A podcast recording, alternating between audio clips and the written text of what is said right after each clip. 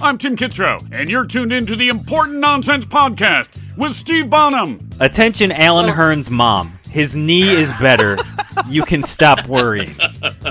Neil Smith, Even with the concussion, as long as he's cleared, probably don't have a better option. Jack Kavanaugh, Raheem Mostair, as I would like to call him. and Jason Draven. Nah, man. Just let's watch some football. Ooh, boom shakalaka.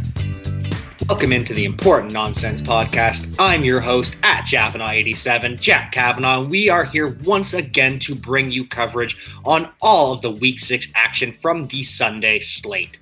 11 games of football magic. And joining me, as always, to recap it all, it's at Dynasty PhD, Dr. John Chansey. John, how are you feeling after yet another wonderful week of glorious football action? Jack, thanks for having me. I'm feeling great. Uh, the weather here in Oklahoma City has just turned really nice and chilly. Fall is literally in the air. I got outside today. I met one of my neighbors who also has a, uh, a fascination with kettlebells like me. So I'm feeling really good. This is my favorite time of the year, weather wise, football wise. Everything is great. Feels like the competition diet is just dialed up quite a bit uh, as soon as we, we crossed over into October. Uh, and we've also got some baseball action going on right now. So let's go Braves. Happy to hear it and happy to have you back on the show. As always, make sure you follow John on Twitter at DynastyPhD and on Instagram at Scouser underscore from underscore OKC. Once again, though, it is not only the doctor joining me. We bring back the terrific trio with at the real NWB, Nee Wallace Bruce. The IDG IDP genius is back. Nee, how was your week six? It was good, Jack. It's good to be back. I'm, I'm not going to lie. I enjoyed not having to worry about Thursday night football for once. So, in that time, I put together a shoe rack in real life, and in fantasy, I'm putting together a playoff push in all my leagues. Believe it or not, folks, we are halfway through the regular season for most fantasy leagues. Good thing you two guys are around to help us through all the games coming up. Go Dodgers! Ooh, might see some fighting about the baseball world between you two. Yeah, there's some tension brewing. I'm here for it. Stoke these flames. But it is great having you back, Nee, and make sure you follow me on Instagram at the real NWB. And be sure to follow along with the content both of these gentlemen are posting over on importantnonsense.com and at nonsenseff.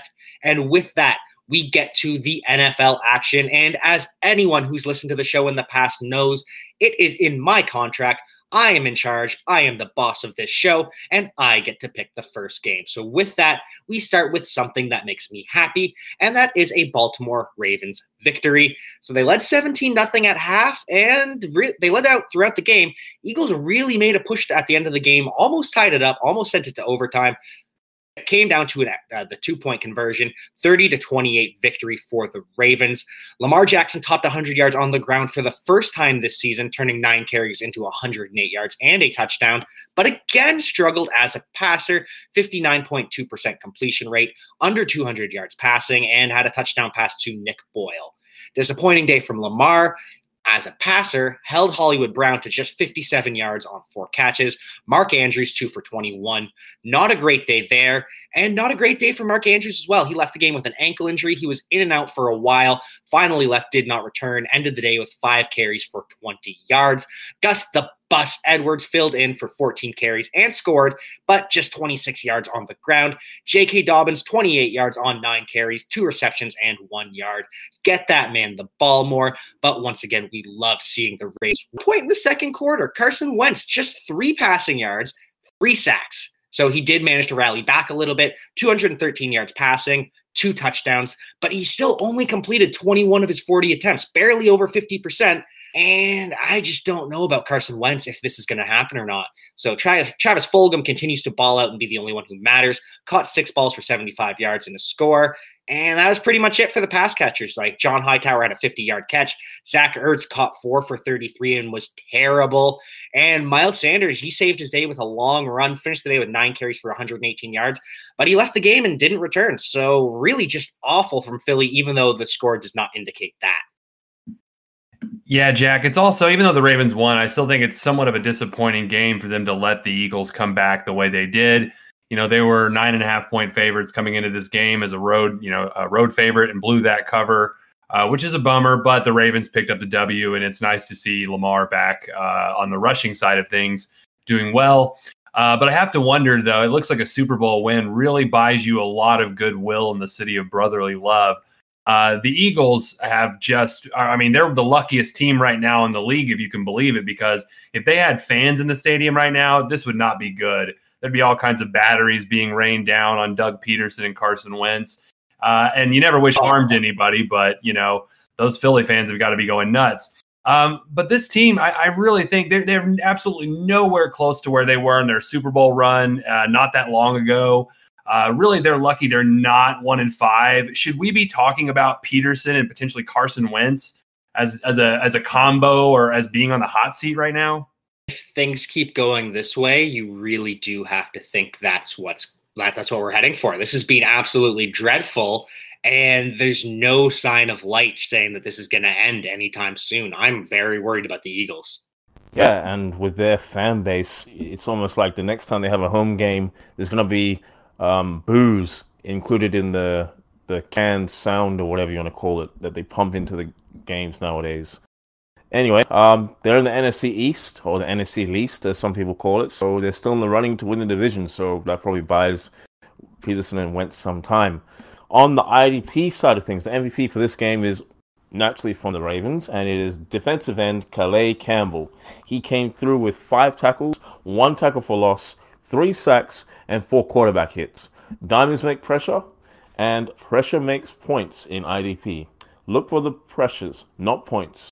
In the same way that you wouldn't chase points for a running back, you look at their carries and you you look at the targets for a wide receiver instead of the points. The same goes for a defensive lineman. You want to look at the pressures that they're generating each game.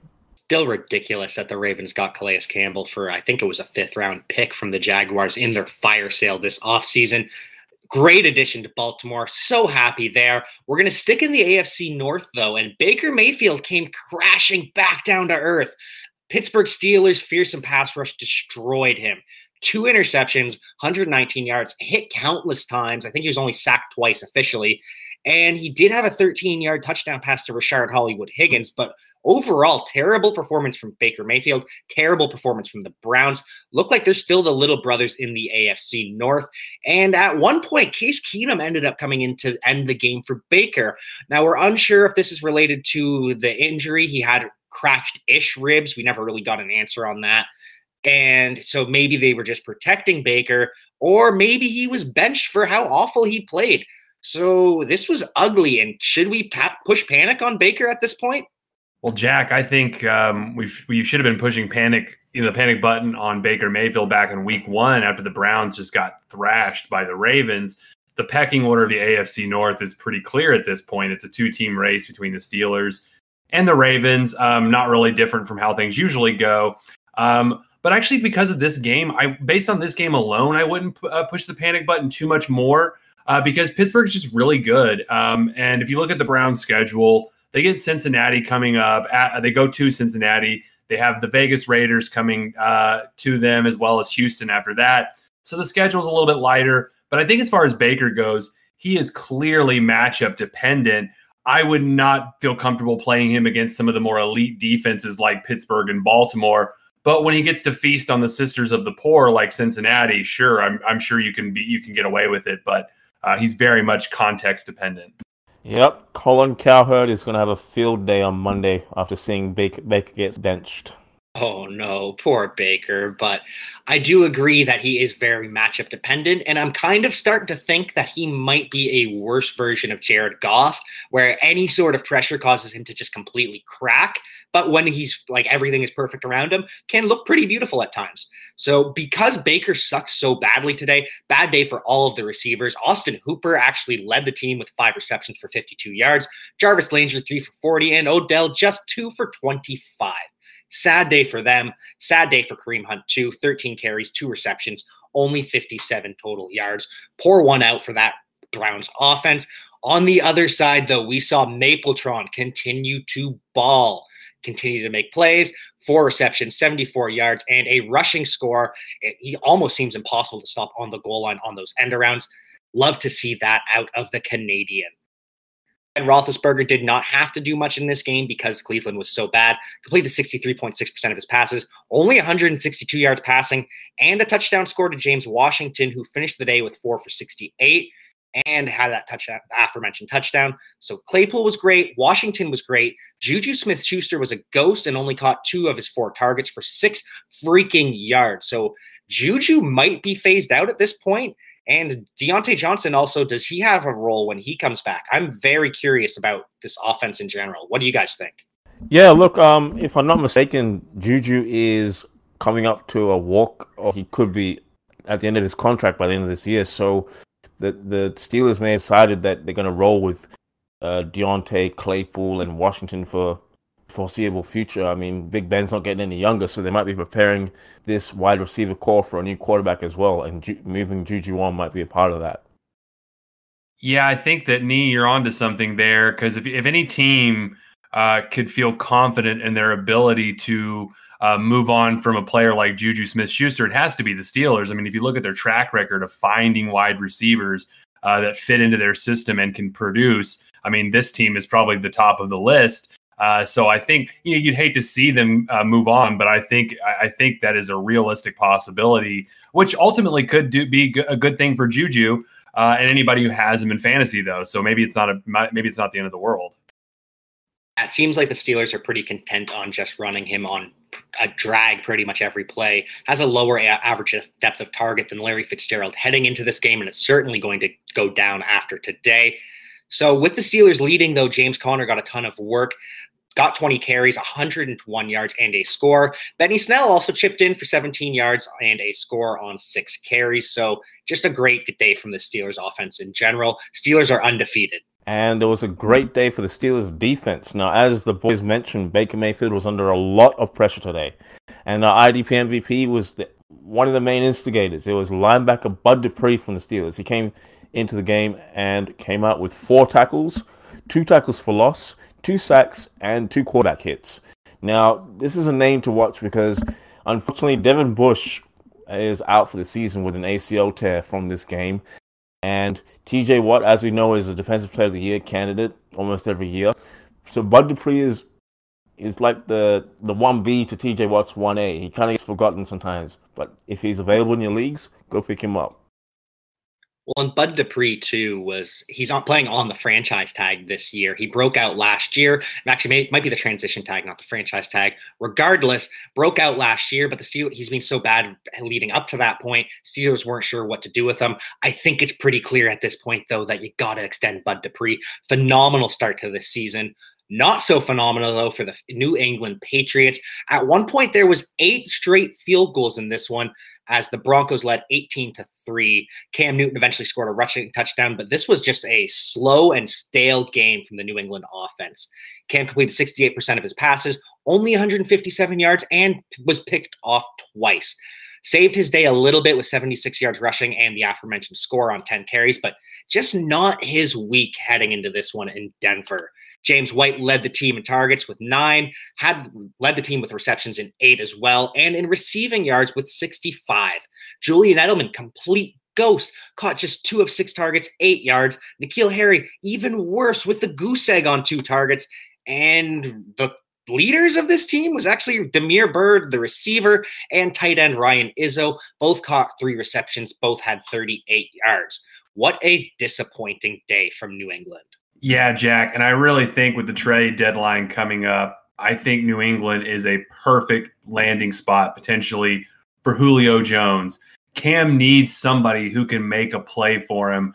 Uh, the, the the last play of the game for the Patriots in terms of the offense was uh, a, a, missed target by N'Keal Harry. The, the the receivers, the pass catchers on this team are just not cutting it. Uh, if this team actually wants to continue to make a run at the NF or the AFC East or a deep playoff run. Uh, so I'd love to see Julio there. Belichick can't draft receivers, but he can trade for them, uh, a la Randy Moss. Go out and get Julio. Let's see this happen. Let's help Cam out. I would love to see that. I would also love to see Allen Robinson in New England. Just get him a big alpha on the outside. That's what Cam Newton needs. We saw what he did with Kelvin Benjamin back in the day. But enough about this disappointing New England passing game. The ground game was just as ineffective outside of Cam. James White only eight yards on four carries. Damien Harris only 19 on six runs had a 14 yard reception to go with it, which was nice, but nothing from the day overall. And Rex Burkhead 14 yards on five carries and a zero in the passing game. Frustrating this in this backfield. Who knows what's going to happen next week? And on the Broncos side, you'd think with the win, maybe they looked good. No touchdown, but they actually had pretty good games from Phillip Lindsay and Tim Patrick. Both managed to top 100 yards. Phillip Lindsay, 23 carries on 101 yards, completely uninvolved as a receiver, though, because as we know, he is bad at catching the ball. Tim Patrick caught four receptions for 101 yards on eight targets. And with Noah Fant out, we actually saw the return of the Mizzou connection. Albert Okwuegbunam was second on the team with six targets and caught two for 45.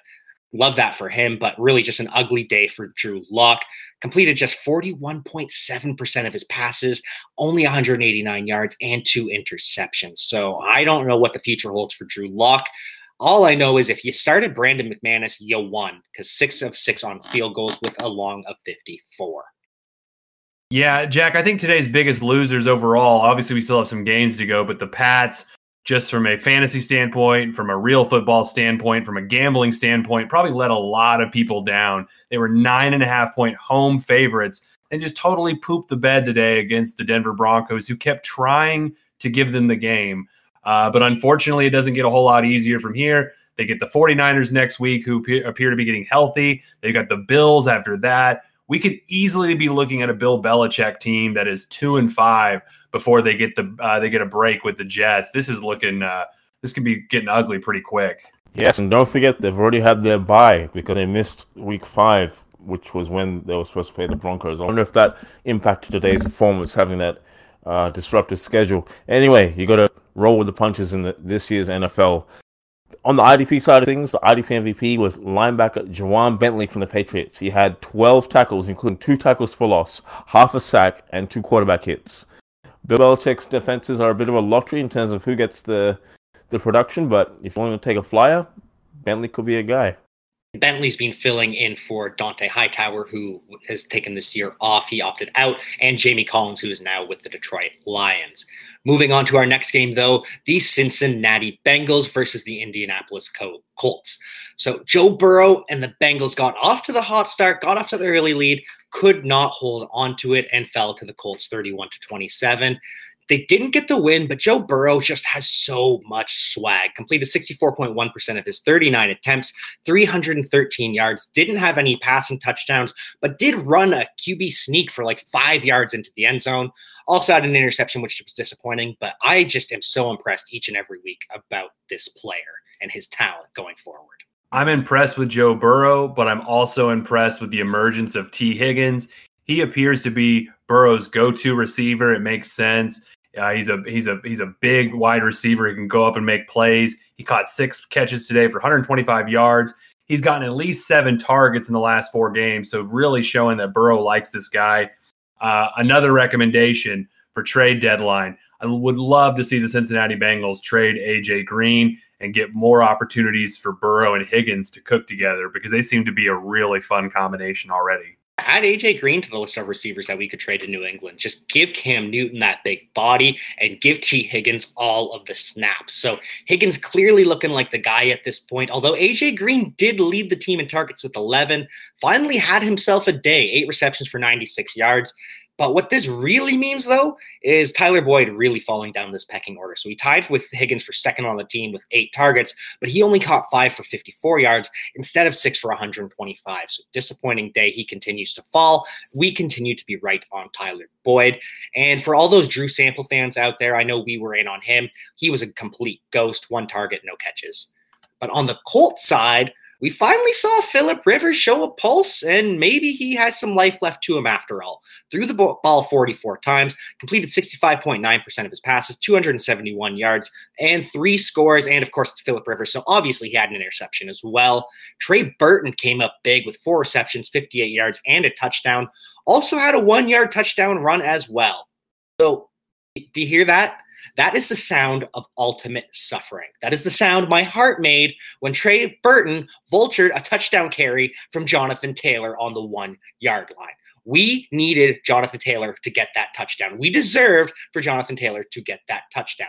Had a great day. 12 carries, 60 yards, four receptions, 55 yards, 115 total. Just would have been really beautiful to see him find the end zone. But alas, and to round things out with these pass catchers, I think it's safe to say T.Y. Hilton is done for. Five targets and just an 11 yard reception to show for it. Marcus Johnson had the big day, five for 108 yards on eight targets. Zach Pascal chipped in for four receptions, 54 yards, and a score. And even Jack Doyle showed up, caught three, all three of his targets for 29 and a score. So this is really scary that we've got nothing from T.Y. Hilton.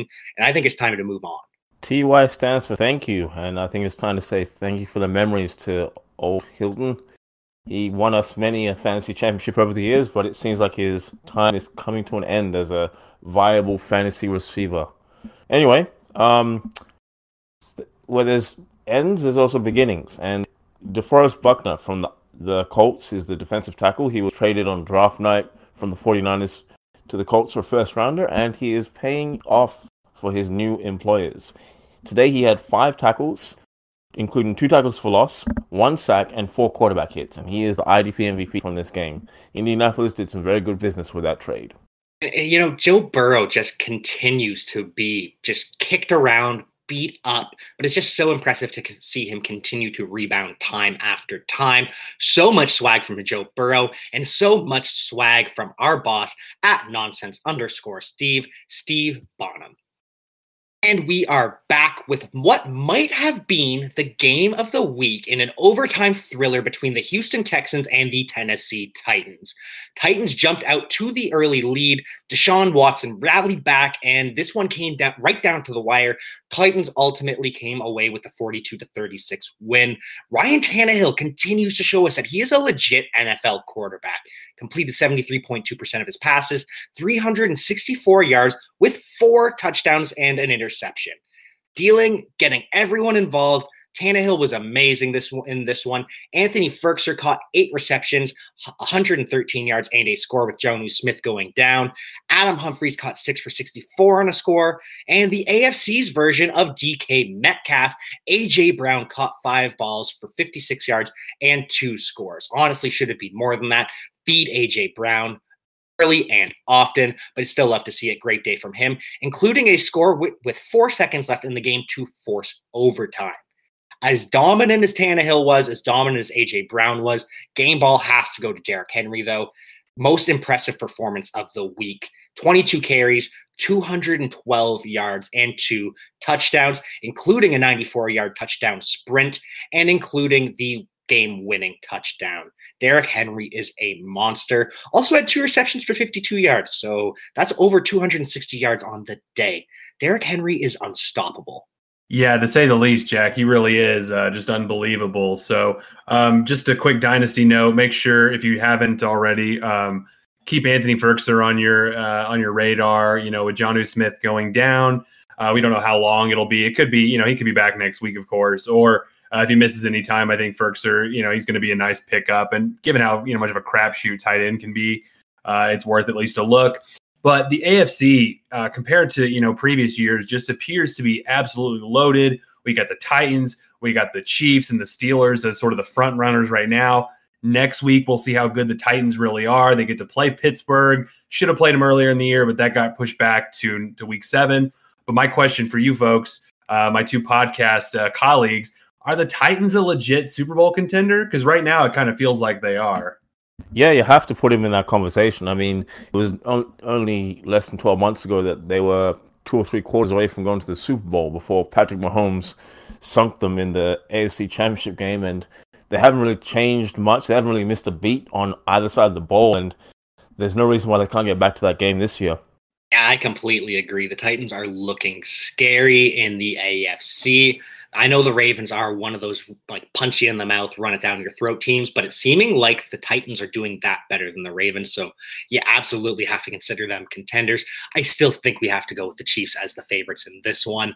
And it's really unfortunate for the Texans. They should be contenders. Deshaun Watson did everything in his power to come away with the win and just can't overcome this defense yet again.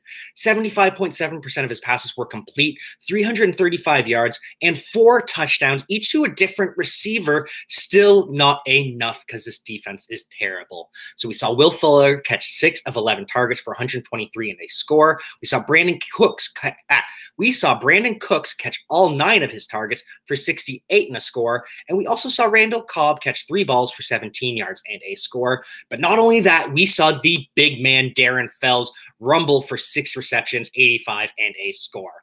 Everybody gets a touchdown in this one, including David Johnson, who ran for a nice 69 yards on 20 touches and had a score as well. So it's really disappointing. The Texans are so much better than their record is showing right now, and they're just going to have to claw their way to hopefully get a playoff spot, but it might be too late in this one. Bill O'Brien might have sewered them. Yeah, they're in a tough division because, as we've mentioned, the Titans are humming along, and the Colts are showing some signs of life on on the offense and to go with the tough defense. So it's going to be tough. However, don't forget there's an extra player spot this year, so that could help the Texans if they can go on a run under Romeo Crennel. Now, speaking of the Texans, the IDP, the IDP MVP for this game comes from the Texans. It's linebacker Tyrell Adams. Now, he has filled in quite well for Benardrick McKinney, who was unfortunately lost for the season. Adams today had eight tackles, including one tackle for loss, one sack, one quarterback hit, and two pass defended. So with bye weeks, no in play, injuries, games being shifted due to COVID, and all sorts of other disruptions. If you need a linebacker, Tyrell Adams is your guy. He gets tackles and he's good for a big play. For the first time in forever, the Lions got up to an early lead and they held it throughout the game. We're up 17 to 3 at half, finished the day 34 to 16 with the win. Kenny Golladay showed he is clearly back from the hamstring injury that was plaguing him early in the year, caught four of his six targets for 105 yards. But it's really a quiet day from the rest of the pass catchers as Stafford only completed 61.3% of his attempts, 223 yards, and a score which went to TJ Hockenson also tossed, tossed a pick, but Hockenson had just two receptions for 17 yards. Danny Amendola only two receptions for 31 yards. And Marvin Jones continues to do nothing. Two receptions for eight yards, a disappointment again. But another very unlionsy thing happened in Detroit, in addition to holding the lead for the whole game. The running game was actually functioning for once. Adrian Peterson scored a touchdown on the first drive, but it was not him who was the star. It was DeAndre Swift. DeAndre Swift carried the ball 14 times, 116 yards, 8.3 yards a carry, and two touchdowns. What an impressive breakout game from DeAndre Swift as he buried Adrian Peterson, who had 15 carries for 40 yards and a score. DeAndre Swift is the next Alvin Kamara. He is a superstar in this league.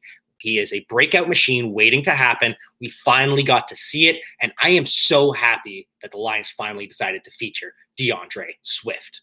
Yeah, and it's a good thing they did. I think uh, it's been one of the best things they could have done for their team and their offense to feature the players who give them the best chance to win. And there's no way I'm going to regret saying this later on. There's no way this will come back to haunt me. But I think we should keep it. We should keep our eye on the on the Lions um, I still think they can make a playoff run, especially when we consider there's an extra playoff spot. Their schedule is pretty brutal to start with, but it's gotten uh, lighter and it will continue to get lighter down the stretch. They go to the Falcons next week. They get the Colts at home after that. They go to the Vikings after that, who are terrible. Then they get the DC Riveras at home. So the next four weeks are looking pretty nice uh, from a real football standpoint and a fantasy standpoint. I think this is the time you need to have Stafford in your lineup. Got to have Swift. You got to you got to have Hockenson. Um, you know, all of these players I think are going to finally pay off for you uh, if you were able to hold on for this long. This kind of worries me because you're going to get my dad way too excited. He's a Lions fan, and they continue to rip his heart out, and I'm not ready for it to happen once again. We're going to get Matt excited too. We, we can't we can't get him too excited though yeah, shout out to shout out to Matt Mercier. He is a Lions fan as well, and if they if they make the playoffs, I cannot imagine what's going to happen in that group chat. Anyways, going back to the Jacksonville Jaguars, Gardner Minshew really struggled in what looked like it should have been an easy matchup for him. Just a 56.8 completion rate, 243 yards, and a pick Also had a touchdown pass to James Robinson, who really did not offer much as well. Jags were in catch up mode, though, so you kind of understand that. Only 12 carries for 29 yards. Still had four receptions for 24 yards and, and that score but it's kind of looking rough, especially because Devine Ozigbo could be coming back from the hamstring injury this coming week. Keep an eye on that. Keep an eye on the practice reports because this m- was supposed to be the last big week from James Robinson, and we didn't get a boom. So we could be looking at a committee going forward. And another player who struggled with this game was DJ Chark. Game time decision with the bulky ankle heading into it, and it really seemed to limit him in this one. 14 targets, caught only seven of them, and only 45 yards receiving. So I had said that with DJ Chark limited, it was going to be a big Laviska Shenault game, and I was wrong AF. I'll take the L on that. The former Colorado Buffalo had just three receptions for 10 yards. Disappointing from him, but Keelan Cole balled out. Led the team with 143 yards on six receptions. And Keelan Cole is just really just good at football. And I know we can't trust him in terms of fantasy because this Jags offense is to spread the ball around, but he is hashtag good at football and hashtag fun to watch. Love Keelan Cole. Yes, sir. And speaking of good at football, IDP MVP comes from the Jag side bowl, but this is not a Jag by any stretch. This is a a diamond, if you will. Diamond Joe Schobert, linebacker for the Jags. He had 10 tackles as the Detroit run game translated to more tackles for the Jags defenders. And he also had a pass defended, an interception, and a quarterback hit. You love to see it from your linebackers. So, as good as the Lions were, they completely rolled throughout this game. On the other side, though, the AFC North counterparts, the Minnesota Vikings, were completely rolled over by the Atlanta Falcons. Vikings lost 40 to 23 at home. Kirk Cousins was terrible once again through three interceptions. I don't know how many picks he's out on the season. He's probably the, among the league leaders in interceptions at this point. 66.7% of his passes, 343 yards, and three scores on top of that. But that was all garbage. It was just catch up mode. They weren't even close to competing in this one. Thankfully, his two studs receivers balled in the garbage time, but gross game from Kirk Cousins. Yeah, just absolutely putrid from Kirk Cousins and the Vikings. But it was a lot of fun to watch Justin Jefferson play. This guy is just unreal. He caught nine of his 11 targets for 166 yards. He found the end zone twice. Uh, obviously, Thielen had a good game too. He found the end zone as well. Three receptions, 51 yards, and five targets. But this is starting to feel more and more like Jefferson's team. I kind of thought that it would take him a year or two to get fully kind of acclimated to the to the NFL, but he is really taking it uh, and running with it. But I also think my takeaway from this game is I think we need to be talking about Mike Zimmer more as the next possible coach who gets fired. Uh, this team is just really awful. They have regressed big time. I think they should keep Jefferson and Dalvin Cook and trade everyone else away for draft capital and uh, and just see where they can rebuild from there. Yeah, I mean, it's it was only it seemed like yesterday that this team was competing against the Saints in a in playoffs and had a couple of controversial victories, but look at them now; they're just a shell of what they used to be, and they just something is not right over in Minnesota, and it does fall on Pick a little bit because you you got to look after the ball, and if you're continually turning it over, you're putting pressure on your defense. They're out longer, they're getting tired the opposition can just run on them and throw on them as they please, and you just get further behind the eight ball. So something needs to change in Minnesota, no doubt. It's funny too because they extended Mike Zimmer this summer, sent extended their GM as well. So absolutely terrible there. Alexander Mattison also completely missed his shot, and we watched him burn. I'm rereading the letters I wrote. I'm searching through every line for some kind of sign of when he was mine. 10 carries, 26 yards, one catch, four yards yuck from Alexander Mattison. I am very disappointed in that one. And I'm kind of wondering though, is it time to just pencil in W's for teams after firing their coach? Falcons look like a completely different team out there. And I don't know if it's just because they fired Dan Quinn or maybe it's because Julio Jones made his return in a vintage Julio performance. Eight receptions, 137 yards, two touchdowns. That's what we needed to see out of Julio. Calvin Ridley was solid as well, catching six for 61 and a score. Hayden Hurst chipped in four receptions, 57 and a score. And Russell Gage as well, 65 yards on four receptions. Goose egg from Olamide Zaccheaus. on two targets. That makes me really sad, but everyone else in the Falcons offense, I guess, eight. So disappointing from the backfield, though. They really didn't offer much. Todd Gurley turned 20 carries and three receptions into 67 yards. Brian Hill just 34 yards on 12 touches. It was all about the Falcons passing game in this one.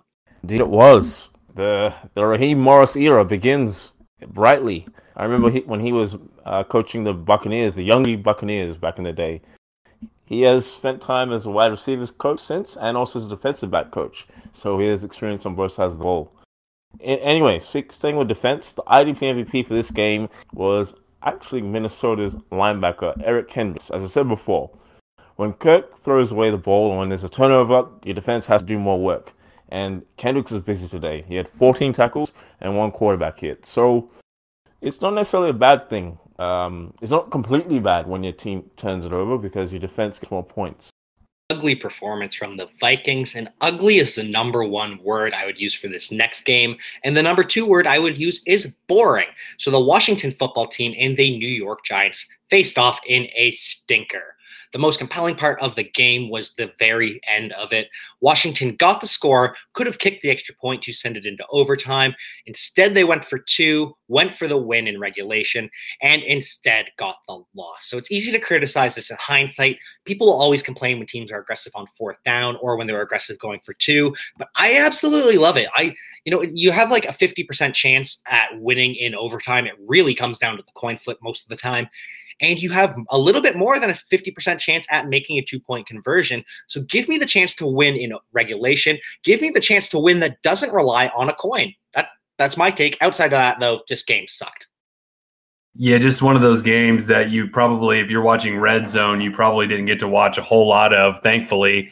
Uh, but if you were living in one of those two markets, I'm sorry if that was the game you had to watch. Uh, but you know the Giants might have won this game, but they're the real losers of this game because they're one step away from the Trevor Lawrence sweepstakes when they've got their with their first win today. They've now swapped places with the DC Riveras, who might be in uh, in a, a good position to make a run at Trevor, who had a phenomenal weekend against Georgia Tech this weekend. Um, but you know, more on the side of the, the, the Giants, though, Daniel Jones is just so bad. I'm sorry. I'm going to keep harping on that. He finally got a TD pass, his first uh, since week one, but he only had 112 passing yards uh, and a pick. I mean, he really only bailed out fantasy players with his 74 rushing yards, and he happens to lead the Giants in rushing. But given how awful they are as a team so far, I don't think that's saying a whole lot. So I continue to beat the drum that uh, uh, Daniel Jones stinks. Yeah, he hasn't been good at all this year. Like you said, he threw his first touchdown pass since week one, over a month without a touchdown pass. Like, how do you do that as an NFL quarterback? I don't understand. Bad as a rookie or bad as a college player, pretty good as a rookie, and bad again as a junior or as a sophomore in the NFL. And so Devonta Freeman, also bad, picked up 61 yards on 18 carries, an abysmal 3.4 yards a carry, and a negative four yard reception to go with it. Daniel Jones continues to run away with the team lead in rushing, and his receivers continue to struggle just because he's so terrible. So Darius Slayton led the team with 41 yards and a score on two receptions, and I really feel bad for him because on that touchdown catch, you could see how much of a baller he is. Completely roasted the corner, and he's just being held back by Daniel Jones in this terrible Giants offense. Finishing up with them, though, Evan Engram, two receptions for 30 yards. Golden Tate caught his only target for 11 yards. This team is bad, and it wasn't much better from the football team either. Kyle Allen, 73.8% completion rate, 280 yards, and two scores with a pick. Looks like a fine day on paper, but we all know that he's not good. Kyle Allen's not good at football. One good thing he did, though, is bring Logan Thomas back to life. Caught three of four targets, 42 in a score. Other touchdown went to Cam Sims on a 22 yard grab. Would have been nice to see one of those go to Scary Terry. Still finished the day with seven receptions, 74 yards on 12 targets. So you can't be too upset. Just would have been nice to see that score as well. You can be upset, though, if you are an Antonio Gibson GM. Completely fell flat, out touched and outscored by JD McKissic. 13 touchdowns, including four receptions from Gibson. Just just 55 yards to show for it. McKissic, 14 touches, six of which were receptions, and 83 yards. So those Gibson McKissic splits are ugly and just a perfect representation of how bad this football game was. This game was a bit of a horror show, which is appropriate given that Halloween is just around the corner. Nevertheless, there weren't many tricks, but there were treats, and the IDP MVP is on the New York side of the ball. Cornerback Logan Ryan. Now, he was very productive when he was at the Titans last year. He's then gone over to New York uh, as a free agent, and he's actually slotted in as free safety on many snaps because the Giants are lacking uh, Xavier McKinney after he went down with injury, joining running back Saquon Barkley on the sidelines. Uh, young guns who are much needed but unavailable. Anyway, Logan Ryan came through with eight tackles, including one tackle for loss, one pass defended, one sack, and one quarterback hit. Now, for a cornerback, that's amazing because, again, he plays free safety in real life, but in fantasy, in most leagues, he's a cornerback, and that's gold.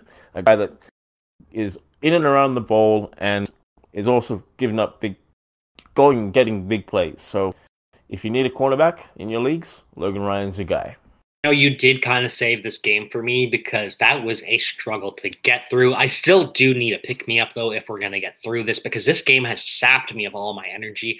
Absolutely terrible. And somehow both of these teams are still in contention to win the NFC East because it is so bad this year. So we are going to take a break. We're going to hear a word from our sponsors and I can guarantee you that is more exciting than talking about the NFC East, which is terrible. So we'll be right back after this. Our friends at Monkey Knife Fight combine the fun and excitement of Vegas with DFS to make the ultimate daily fantasy prop game. That's right, and there are three ways for you to play stat shootout, rapid fire, and more or less. Stat shootout, you put together a two or three player team that will accumulate the most of whatever stat you've chosen to play touchdowns, total yards, receptions, etc. Then you choose one of three target goals for that stat. If your team exceeds your chosen goal, you'll win. And the higher the target goal, the more you win. So if I choose a three man team for touchdowns, I can set the target at one and a half touchdowns to pay out one and a half times the entry fee. Or I can go big with a target of three and a half touchdowns to pay out 15 times the entry fee. Obviously, you gotta go big or go home. Then we've got Rapid Fire, where you select your team by choosing the highest scoring player in multiple head to head matchups of statistical categories, like who has more receptions this week, Julio or Davante Adams. Each contest will tell you how many matchups you need to get right in order to win. But like we said, the higher risk, the higher the reward. Yup. I only need to get two out of three matchups right, and I win 1.5 times my entry. But then when I go all in and I can get five out of five, I'm looking at 15 times the payout. I can buy a lot of Josh Jacobs jerseys with that money. You sure can. Finally, there's more or less. Depending on the contest, you'll be given two to six players and their statistic target for that game, like Austin Ekeler with over under four and a half receptions against the Raiders. You have to decide if that player is going to get more or less than that target number. Just like the others, more or less increases the payout the more risk you take. However, it offers the highest return. You can go two for two and get 1.5 times the payout, or you've got the nerve. You can attempt to go six for six and hit 30 times the payout. So many Josh Jacobs jerseys. Well, the only thing better than winning money from Monkey Knife Fight is getting money from Monkey Knife Fight for free. I do love free. Just go to Monkey Knife Fight to sign up for a free account. When you make your first deposit, use promo code nonsense, and Monkey Knife Fight will match your deposit up to $50. This is literally playing with house money, guys. Go sign up on Monkey Knife Fight with the promo code nonsense and get in on the action this weekend.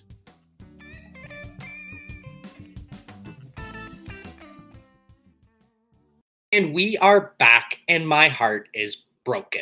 The Carolina Panthers fell 23 to 16 to the Chicago Bears, allowing the Bears to become perhaps the worst 5 and 1 team in NFL history. I really don't understand it. Nick Foles wasn't good once again, completed just 59% of his passes, only 198 yards and an interception.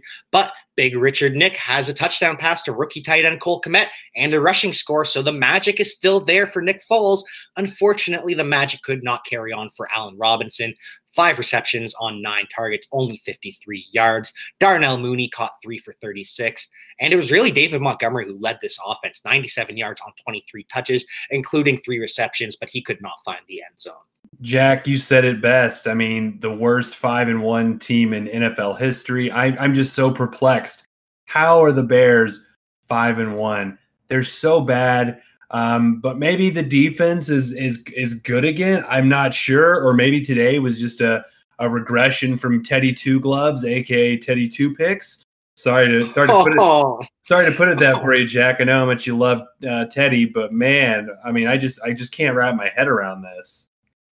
Oh, that, you, you're literally gonna make me cry. That that was so mean. Oh, that, I'm sorry too. This was just so ugly. Like, granted, the first one should have been caught, but still an interception on Teddy still goes down as that. Completed just 55.2 percent of his passes, only 216 yards. Added 48 yards rushing, but just not his day at all. The good news though, DJ Moore is still fantastic. Had 11 targets and only caught five of them. That's just symptomatic of how bad Teddy was today. Still picked up 93 yards though. Bested Robbie Anderson, who had 77 yards on four receptions. Only five targets for him though, so maybe they needed to get Robbie more involved and DJ less involved, or I don't really know. It's just a disappointing day all around, including for Mike Davis. Two receptions, 55 total yards, bailed out by a rushing score, but this is not what we've become used to from Mike Davis. Yeah. Um, this game was a, a game of unusual uh, things happening. I mean, the Bears keep winning. Mike Davis didn't really blow up. David Montgomery had a great game. Actually, I'll be honest, I was quite happy to see that. Um, it's it's been high time that we see some nice big scores from Monty. Um, to answer your question, Doctor Dynasty, I think the Bears are being buoyed by their defense. The defense is clicking this year, and it's it's across all lines. It's Khalil Mack's getting sacks, is generating pressure. Tashaun Gipson and Eddie Jackson are breaking up passes. And then you got the stud in the middle of the linebackers, Roquan Smith. He's the IDP MVP for today. He had 12 tackles, including one tackle for loss and one pass defense. So the Bears, they're channeling that, that monster of the midway energy on the defensive side. And it's starting to um, help their offense more than they did last year. This will bring us to the afternoon, and oh, oh, boy, this afternoon was not good. We're gonna kick things off with a 24 to nothing beatdown. Miami Dolphins put on the New York Jets, completely kicked the Jets, but this one was awful as well. Yeah, this one is about as awful as the NFL is when it comes to schedule making. I, I just don't understand why does the NFL hate us so much? We get this great slate of games to start off Sunday, and in the afternoon we get Jets and Dolphins and Packers Bucks. Only two games. We get nine in the in the early slot, two in the in the later half. Why do we even have red zone when one of those two games is just utterly unwatchable? The Jets are just terrible. I feel bad for Sam Darnold. Um, I feel bad for anybody who likes the Jets. Even if they get rid of Adam Gase, I feel like they're going to hire somebody awful like Jeff Fisher to replace him. So uh, good luck with that. Oh, just imagine Jeff Fisher in New York. Yeah, I co sign all of that. This is a nightmare. And I really hope for Darnold's sake he can just get out and maybe, you know, he plays up the shoulder injury for the rest of the year, sits out for his own safety. I don't know, because this is just a bad team. With Darnold out, the elite Joe Flacco completed just 47.7% of his 44 attempts. Absolutely hilarious. 186 yards and an interception. Like, look at what Flacco has done to our lovely baby boy. 13 targets for Jamison Crowder. That's great. I'm, I'm, happy about that. Seven receptions for 48 yards. Like, how do you miss Jamison Crowder six times when you only need to throw the ball three yards to hit him? Instead, we saw Breshad Perriman make a solid return, four receptions for 62 yards, but this was infuriating as always. In the backfield, though, we got to watch Frank Gore rumble for 70 total yards on 15 touches, including four receptions. So, not a bad day for him. But the inconvenient truth is that Frank Gore needs to retire as soon as possible. Rookie like La'Mical Perine had nine touches for 36 yards, while second year back out of Maryland, Ty Johnson had 42 yards on just three carries. Imagine that though. Another Detroit Lions draft pick goes somewhere else and suddenly looks good. So first we get Travis Fulgham, and now we see Ty Johnson in his first game with the Jets. So maybe the Lions are just bad at evaluating talent. I don't know. Just an opinion or just a theory here. But Dolphins looked a lot better than the Jets did in this one. Completely ran away with it, literally and figuratively. 91 yards rushing from Myles Gaskin, also 35 yards receiving. He is a RB one two at this point. Gaskin has been phenomenal. Ryan Fitzmagic was dealing again, 18 of 27, 191 yards and three scores, but he also had the two interceptions. So DeVante Parker left with an injury, finished three for 35.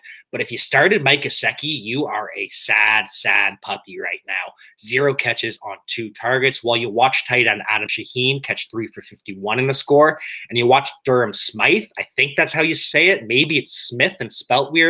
I don't know, but he had a four yard touchdown as well. Disappointing for Mike Gesicki to say the least. Preston Williams caught two for 18 and a score, so all good there. But most importantly, we saw the debut of Tua Tagovailoa. It is Tua time officially, not really because they're going to start Fitzmagic again.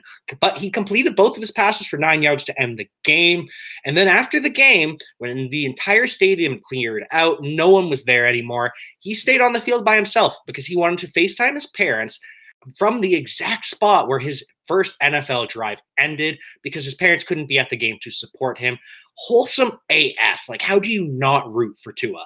Yeah, I'm definitely rooting for Tua. I think it's a cool story. And I, I, think even though the Dolphins won and Tua was only seeing the field, you know, in relief, I think we still have to move the Tua watch to an all time high. I would crank it up. Last week it was at a five. Let's crank it up to a nine this week. The Dolphins won, but Fitzpatrick was less than magical today. He had two interceptions. Um, and I think at some point, the Dolphins will really need to see what Tua looks like with the ones uh, maybe they don't. They're not have. There's not a sense of urgency right now, but I think at some point we do need to see more than just the two passes.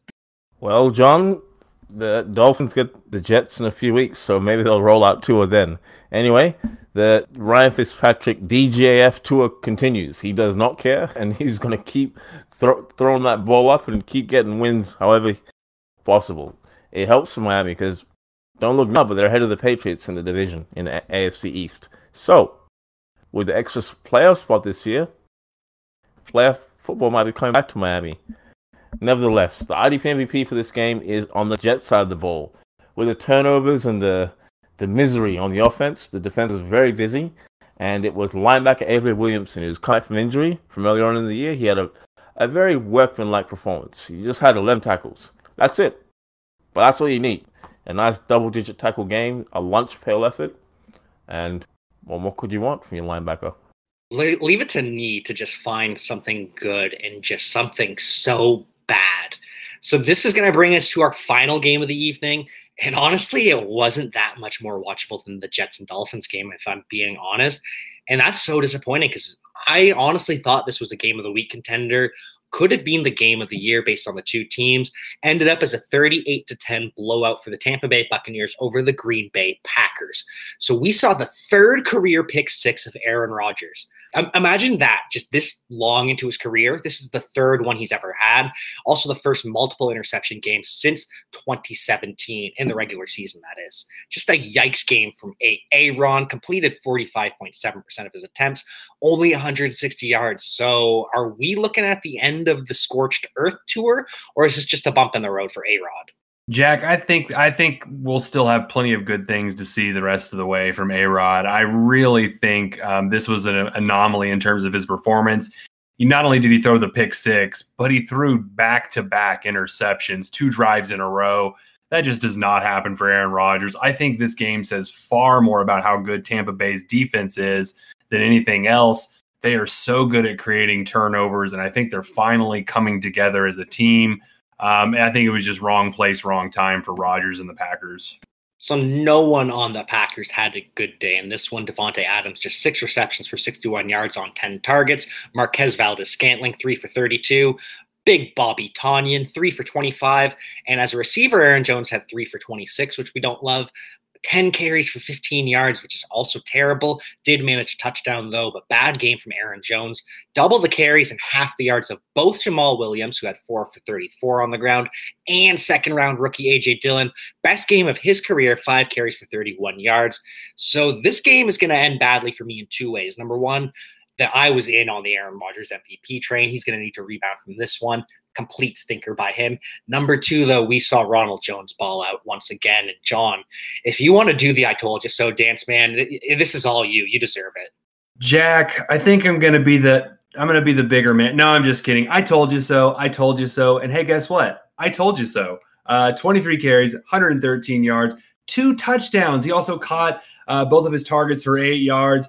Get it, Rojo. There's more of this to come. I'm gonna eat up all the Rojo stock. Loving it. Yeah, and Leonard Fournette was inactive with the ankle injuries. Last week he dressed in an emergency fashion, didn't play, and now it looks like even when he comes back, Ronald Jones may have literally run away with this job. I don't know if Leonard Uncle Len can see the field in front of Rojo at this point. Because of this, Tom Brady really wasn't asked to do much. Only 27 pass attempts. Pulled for Blaine Gabbert in the fourth quarter with the game completely out of hand. Completed 63% of his passes, 166 yards and two touchdowns. One of which went to rookie Tyler Johnson. I know we're happy to see that. And one for a Gronk spike. Gronk is back, baby. Five receptions, 78 yards, and a score. This was the Rob Gronkowski of old, led the team with eight targets as well. Best performance of all the pass catchers. We also saw Chris Godwin looking solid in his return, five for seven, five of his seven targets for 48 yards. Mike Evans really wasn't asked to do much because Gronk was so good, caught one of his two targets for 10 yards. And this one really just got out of hand with the Bucks D taking over. So we will wrap this one up with the IDP MVP with knee. Yes, sir. And as Jack just mentioned, the Bucks D took over in this game. They they made Aaron Rodgers look much more mortal than he has been in the last few weeks. And the IDP MVP is linebacker Devin White. He was ferocious today. He had 10 tackles, including three tackles for loss, one sack, and one quarterback hit. Bucks, the Bucks stopped with him, and he stopped a lot of things on the Green Bay side of the ball. And that's going to do it from the week six recap show. We are currently at half of the Sunday night football game between the Rams and the 49ers. 49ers are up 21 to 6. And in terms of fantasy, we've seen Deebo Samuel and Jimmy Gorgeous get going early on. On the first drive, Deebo caught two of his tar- both of his targets for 41 yards and had a score. Now he's at four receptions, 57 yards, and a touchdown at half. George Kittle even better though. Long touchdown, 73 yards and four receptions. Brandon Aiyuk chipped in for a score score as well as Robert Woods. Love that from Bobby Forrest. So that's going to do it from us here. Thank you all for tuning in. And thank you to the always fabulous Nee Wallace Bruce for joining me. It's been a blast as always. And with a doubleheader of Kansas City versus Buffalo at 5 o'clock Eastern and the Arizona versus Dallas game at 8.15 Eastern, do you have any bold predictions for Monday night? And do you have any parting words for all of your adoring fans out there? First off, I'd just like to say I love seeing two games on Monday night. I'm, I'm here for that. Um, also, when you're watching the Monday night games, look out for Cedric Wilson. He's going to be a nice play for the Dallas Cowboys going forward. He's currently the, the fourth wideout on the depth chart behind Amari Cooper, CeeDee Lamb, and uh, Michael Gallup, but he has taken a few opportunities that have come his way, whether it be Dak or Andy Dalton throwing in the ball. So if you are lucky to be listening to us before Monday Night Football, make sure you stash him. If you need wide receiver depth in either redraft or if you're in Dynasty, put him on your taxi squad. Also, on the other side of the ball, look for Jordan Hicks and De'Vondre Campbell to rack up tackles for all your IDPers as they they're gonna have to stop Zeke, and we know Dallas are gonna run the ball a lot. They they often do. So if you need to throw a hail mary and you can get one of those guys in your IDP matchup, just do it. As always, it has been an absolute pleasure getting to pick your brain. So be sure to follow me on Instagram at the real NWB to make sure you're keeping up with all the wisdom this man is constantly dropping about fantasy football, sports, and life in general. It has been my treat to work with you at once again, as well as my treat to work with Dr. Dynasty. So, John, do you have any bold takes for our Monday night doubleheader or any parting words for all of our friends in the audience? I sure do, Jack. Last week I said take the Chargers to cover against New Orleans on Monday night, and they did. So you're welcome if you made some money. Kansas City Chiefs are five point favorites on the road against Buffalo. Both teams need a win after getting spanked the week before, but I actually like Kansas City to bounce back in a statement win over a potential playoff foe. Uh, the Cardinals are one point favorites in Dallas. So on Monday night, we have two home dogs. That's a big, that's, that doesn't happen a lot. So, but I don't think both teams are going to lose at home. I think Dallas will win and obviously cover. This team is absolutely desperate for something good to happen. Uh, that's the news, and I'm out of here, Jack. Make sure you follow John over on Twitter at DynastyPhD and on Instagram at Scouser underscore from underscore OKC to keep up with all the knowledge John is putting out into the universe. But also make sure you follow us all on importantnonsense.com and on all the socials at NonsenseFF because there are so many talented people over at with the Important Nonsense group and just so much information to offer you. So if you've enjoyed yourself, make sure you drop us a five star rating and review. Really helps us out. And if you didn't enjoy the podcast, make sure you hit up at that FF nerd Jason Draven with all of your complaints. I have been your host at Javanaugh87, Jack Kavanaugh, and it has been yet another another wonderful week in the world of football. Tune in Thursday morning for the Big Boss Show with at nonsense underscore Steve and at nonsense underscore Neil, and on Saturday for the Week 7 preview starring myself and the nerd. Stay safe, wear a mask, and most importantly, don't forget to keep up the nonsense. Music for this podcast is provided by Lee Rosevere. I'm Tim Kitzrow from NBA Jam and NFL Blitz, and you can find all the guys at ImportantNonsense.com. Kaboom!